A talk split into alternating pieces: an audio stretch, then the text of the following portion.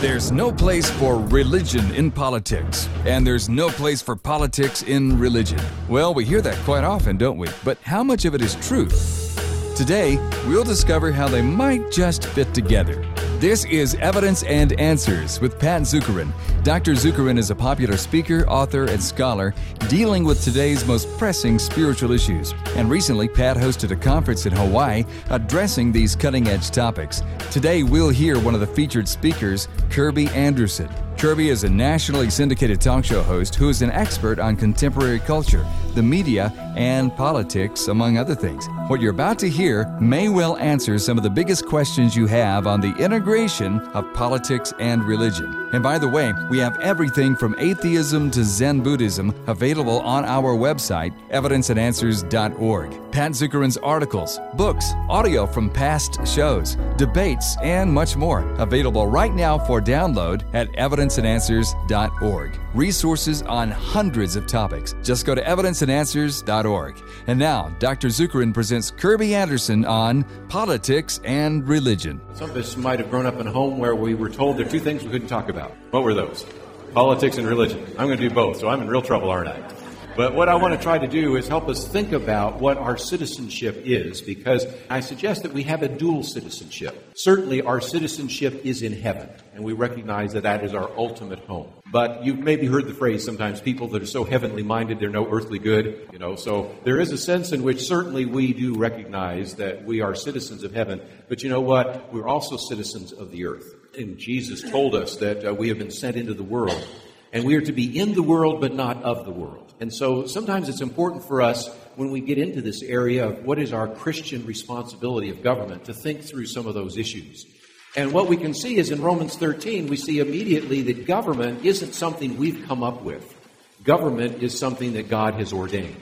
It struck me that when I was at Georgetown University taking a class or two in political theory, that if I took seriously a Christian view of government, just what was actually said in the Bible alone, I could eliminate almost all the political theories we were studying because most of them assume that government was established by human beings. Most of them assume that human beings are basically good. Most, we certainly can't agree with that. Most of them uh, were either utopian views or things like that. And so we sometimes just need to come back to the basics. And in Romans chapter 13, verses 1 through 7, we see all of this. But in particular, it tells us that every person is to be in subjection to the governing authorities. For there is no authority except from God, and those which exist are established by God. So, a first principle we could put in the margin there is we are to obey government. And by doing that, we recognize that we do so because we recognize that government was instituted by God. Now, is there never a time when we would ever disobey government? No, obviously, we have to recognize that if government were to exceed its authority, then we would. Look at the book of Daniel as a good example. Shadrach, Meshach, and Abednego. They were told to what? Bow down. Could they do so? No, they could not do so. Or even before that, uh, they were told to eat. Um, first of all, meat sacrificed to idol probably wasn't kosher as well. And so they worked out a different situation. Another one was about prayer. We have good examples uh, in the Old Testament, even in the New Testament. Acts 5.29, we obey God rather than men. But I think primarily the fun- function here and the focus here is for us to obey government. We also recognize that when we do so, government requires us to render certain duties to them. Render all to whom is due them. Tax to whom tax is due, custom to whom custom, fear to whom fear, honor to whom honor. So I think, first of all, we should obey those in government. A second aspect of that, a subset, is I think if anything, Christians should be good citizens. You know, I run into Christians sometimes and say, well, I don't know if I need to vote. I don't know if I need to serve on jury duty. I don't need you know, this kind of mindset. But if anything, I think we should, as Christians, be model citizens because, after all, we are to render to government what it actually has required of us. We see also in 1 Peter 2 this idea submit yourselves to the Lord's sake to every human institution, whether to a king as the one in authority, or to governors as sent by him for the punishment of evildoers and the praise of those who do right. So, certainly, we should obey those in government. But we also see in 1 Timothy 2 that we should not only obey those in government, we should also pray for those in government. First of all, then, I urge that entreaties and prayers, petitions and thanksgivings be made on behalf of all men for kings and all who are in authority, so that we may lead a tranquil and quiet life in all godliness and dignity. Now, when God calls for us, and here the Bible calls for us to pray for those in authority, the obvious question is who is in authority over you? Well, I would suggest to you that at the very least you should pray for, be praying for your key 16. Who would those people be? Well, first of all, an individual in authority over you is the president. Then you have nine members of the Supreme Court. You have two senators here in Hawaii, one representative. You have a governor, you have a state senator, and you have a state representative. And so you have at least 16 people who are directly in authority over you. What does God say that we should do? We should pray for those individuals. Now, if you want to add into that mayor, city council, whoever else, I understand that, but these certainly are the key 16. So I think we can honestly say that as we look at some of these civic duties that we have, we certainly should obey those in authority. Second of all, we should pray for those in authority. And I think by implication, we should also vote for those in authority. It's during an election year, I mentioned even last night the possibility that in this next election, you could elect or defeat nationwide nearly a quarter of a million people running for office from state senators and state representatives to governors to senators to uh, members of the House of Representatives and much, much more. So certainly obey those in authority, pray for those in authority, and vote for those in authority. What I want to try to do for just a few minutes is kind of look at how Christians in the past have addressed this issue. What has been the role of pastors and churches in American history? Because sometimes we have become cut off from that. And sometimes we say, well, you know, pastor really shouldn't address any of these social issues. Pastors really shouldn't deal with anything having to do with government or politics. And so I want to try to answer that question for just a few minutes. First of all, you might ask yourself, where did these ideas come from? In 1776, we have a situation in which those individuals, the patriots, decided that they would actually disengage these 13 colonies from Great Britain. And in the midst of that, they declared their independence. And so they drafted the Declaration of Independence in 1776. But you know, after they formed this new nation, they had the Articles of Confederation. It didn't work very well, and so they decided to really draft a constitution. If you've ever studied American political theory, as I have, you have to say most of these ideas look like they just spring out of nowhere. Because all of a sudden, they have all sorts of concepts in the Constitution that were found nowhere else. First of all, just the fact that you had a written Constitution was rather rare. And we have the same Constitution. Italy's had almost a half a dozen. France has had a few, almost a half a dozen as well. I mean, we've had all sorts of changes in government during that period of time, but our Constitution is struck pretty well. And so, a number of years ago, one of my major professors at Georgetown University, working with professors at the University of Houston and Louisiana State, LSU, they began to say, where did these ideas come from? And so they began to look at all the writings during the founding era 15,000 different writings during the founding era. And they found that there were about 3,000 citations as they were writing back and forth to each other. They were writing the Federalist Papers, the notes of the Constitutional Convention, and all the rest. And as they counted those citations, they found that one particular document showed up time and time again. The Bible was quoted 34% of the time. There was no close second. You go all the way down to Locke and Montesquieu and others. And so it's interesting that the Constitution that we have today, in large part, came from Bible quotes and Bible references. This book, The Origins of American Constitutionalism, gives that documentation. But that's only half of it. When they went back, they noticed something else. Yes, indeed, the writers quoted from the Bible 34% of the time. But most of those quotes, about three fourths of all those quotes, came from sermons delivered by pastors during the 18th century. And this is one of the books on my shelf, Political Sermons of the American Founding Era. Let's put it in perspective. The pastors would preach their sermons in the 18th century. Then they didn't have CDs or cassette tapes. They would take those sermons and they would reprint those sermons. And those re- sermons were then reprinted and distributed all over the colonial era. And other people reading those would then quote from those, and those ideas ultimately made their way into the United States Constitution. So it was the preachers of the 18th century that basically contributed to the ideas that were found in the United States Constitution. Is that kind of amazing? Think about this in a different way.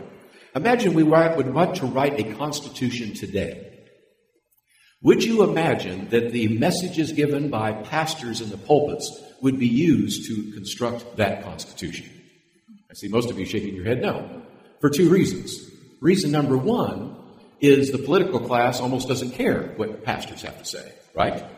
But number two, a lot of pastors, frankly, don't address these issues.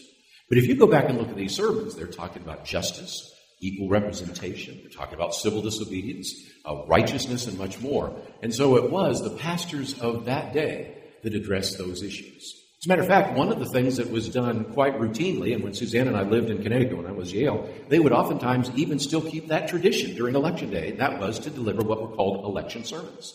Pastors would preach an election sermon the Sunday before an election to guide their con- congregation on biblical principles to take with them as they would vote.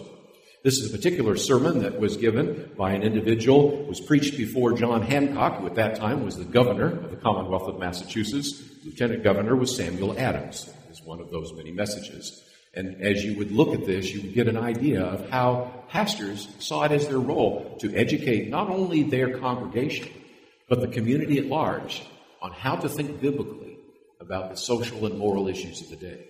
This is one sermon of many that I've collected over the years. In the past centuries, pastors would preach sermons after a natural disaster. What about Katrina? What about the earthquake in Haiti? What is God maybe trying to teach us through this fire, through this flood, through this tornado? And so pastors recognized it was their responsibility to educate their congregation and to help them think biblically, to develop a Christian worldview about what was taking place around them. What was the role of pastors when it came to social ills? Well, they would speak against all sorts of social evils.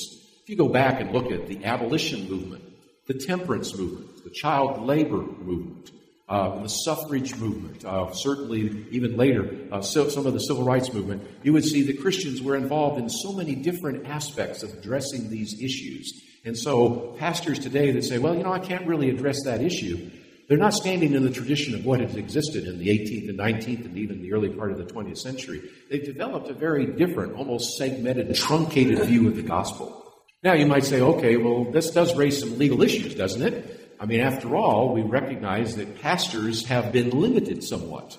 And I think it is important to, again, remind ourselves that that didn't always exist. But churches, and in particular pastors, began to lose their ability, their legal right to address candidates and political issues back in 1954. What happened is then Senator Lyndon Johnson was running for re election. You've got to understand that before that, in 1948, he won in what would be called a contested election. There were a number of what you might call voter irregularities. Uh, in one particular county, they found that everybody who voted in that county voted in perfect alphabetical order, which I thought was kind of interesting. Um, a while back, uh, when he was still alive, I picked up William F. Buckley at the airport and took him to a speaking engagement. And he started that night. He says, Well, it's fun to be back in Texas. Uh, the last time I was in Texas, I learned something I didn't know before. And that is, I knew that my great uncle was a sheriff in uh, West Texas. And I knew that he had been a sheriff there for many years. But what I learned when I was here last time is six years after he died, he voted for Lyndon Johnson in 1948. well, this had been a contested election, and so now in 1954, those who felt that they had been wronged began through nonprofit organizations to challenge Lyndon Johnson. So Lyndon Johnson, as the senator, inserted language in the IRS code that prohibited nonprofit organizations from endorsing or opposing candidates. And that particular language has stayed in the bill, even though there are many members of Congress that have been trying to change that. So when we talk about the legal issues, there are a few things that churches may not do when we talk about politics. Uh, when we spoke to the pastors Friday morning, uh, one of the questions came up is what can churches do and what can churches not do? Well, there are two things that churches cannot do. That is, a church as a body, as a 501c3 organization, cannot endorse or oppose a particular candidate. Now, the individual pastor can do so. And I noticed on Friday, Waxer stood up and endorsed a candidate right there as the pastor, but not as the church. Uh, then also, churches may not contribute to or raise money for a candidate. In other words, a particular candidate. They could theoretically make it available to both candidates if they wanted to raise money or do a fundraiser, but most churches, of course, don't do that anyway. But that really brings us back to the fact that churches really have a tremendous amount of freedom, even with that legal restriction that Lyndon Johnson established. For example, churches may register their members as voters. And this takes place in 49 states. Which state does it not take place in? There is a law in the state of Florida that says you cannot register anyone to vote on Sunday. Guess who passed that law? So there is no way that you can register voters in a church, at least on Sunday, but they can do it other days, or they can hand them a voter registration card perhaps, and they can do it at another time. Churches can pass out voter registration cards, voters' guides that might give an analysis of how a particular candidate or series of candidates actually have um, voted on particular key elections. They can invite all the candidates in a race to speak at the church or some church function. If one candidate chooses not to come, that's still quite legal. And they certainly, and this is the point I would make to the pastors, they can speak directly about specific issues in legislation, whether it's abortion or marriage or things of that nature. Uh, there's a lot more that they can do, but I think that just gives you an idea of the freedom that they have. Now, are there any issues that pastors or churches might want to address? I put some pictures up there of a few. I mean, we live in a contentious time. And if we do not educate members of our congregation about how to think about things like abortion or stem cell research or same sex marriage or church state issues or legal or judicial decisions, who is going to?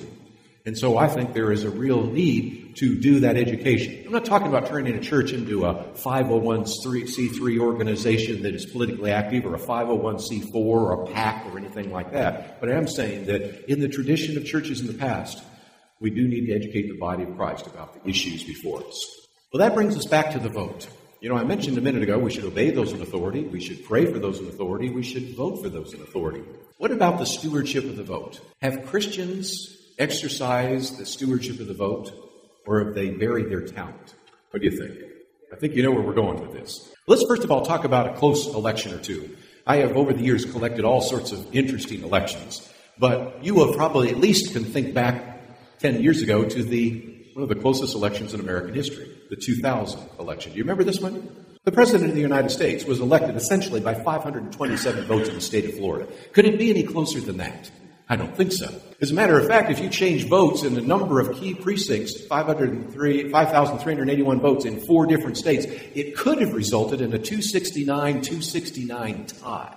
We have never had a presidential election closer than that. But what most people forget is it also ended up in a 50 50 tie in the United States Senate. We never had such a close election in the United States Senate. And it continued for a short period of time until one day Senator Jeffords said, Oh, you know what? I'm not a Republican, I'm an independent. And that then changed it to a 50 49 1. Since he caucused with the Democrats, it gave authority then to Harry Reid. What you don't realize is not only did you have a close presidential election, you had close senatorial elections, you also had a very close election for the House of Representatives. A collective shift of 5,493 votes in five districts would have put the Democrats in charge, and Dick Gephardt would have been the Speaker of the House. Those are pretty close elections. I found closer ones. One of the people I work with occasionally on Moody Broadcasting is a woman by the name of Penny Pullen.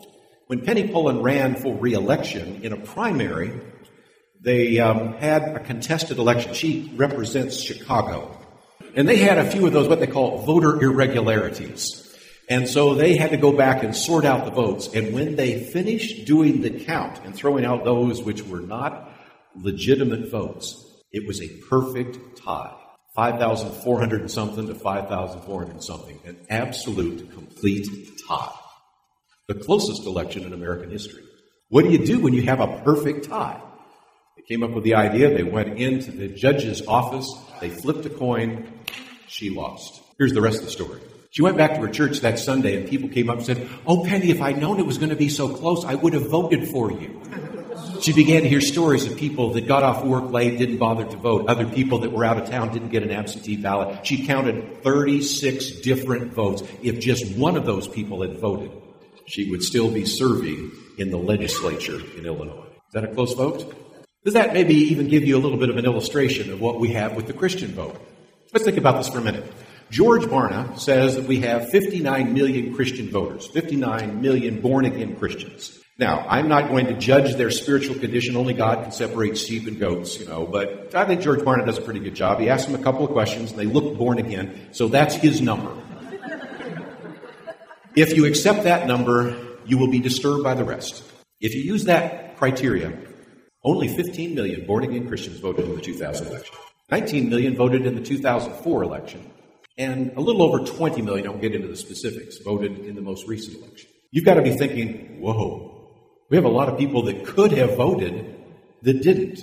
Well, part of the problem is, is that some of the people that could have voted didn't. But the other problem is 24 million born again Christians are not even registered to vote.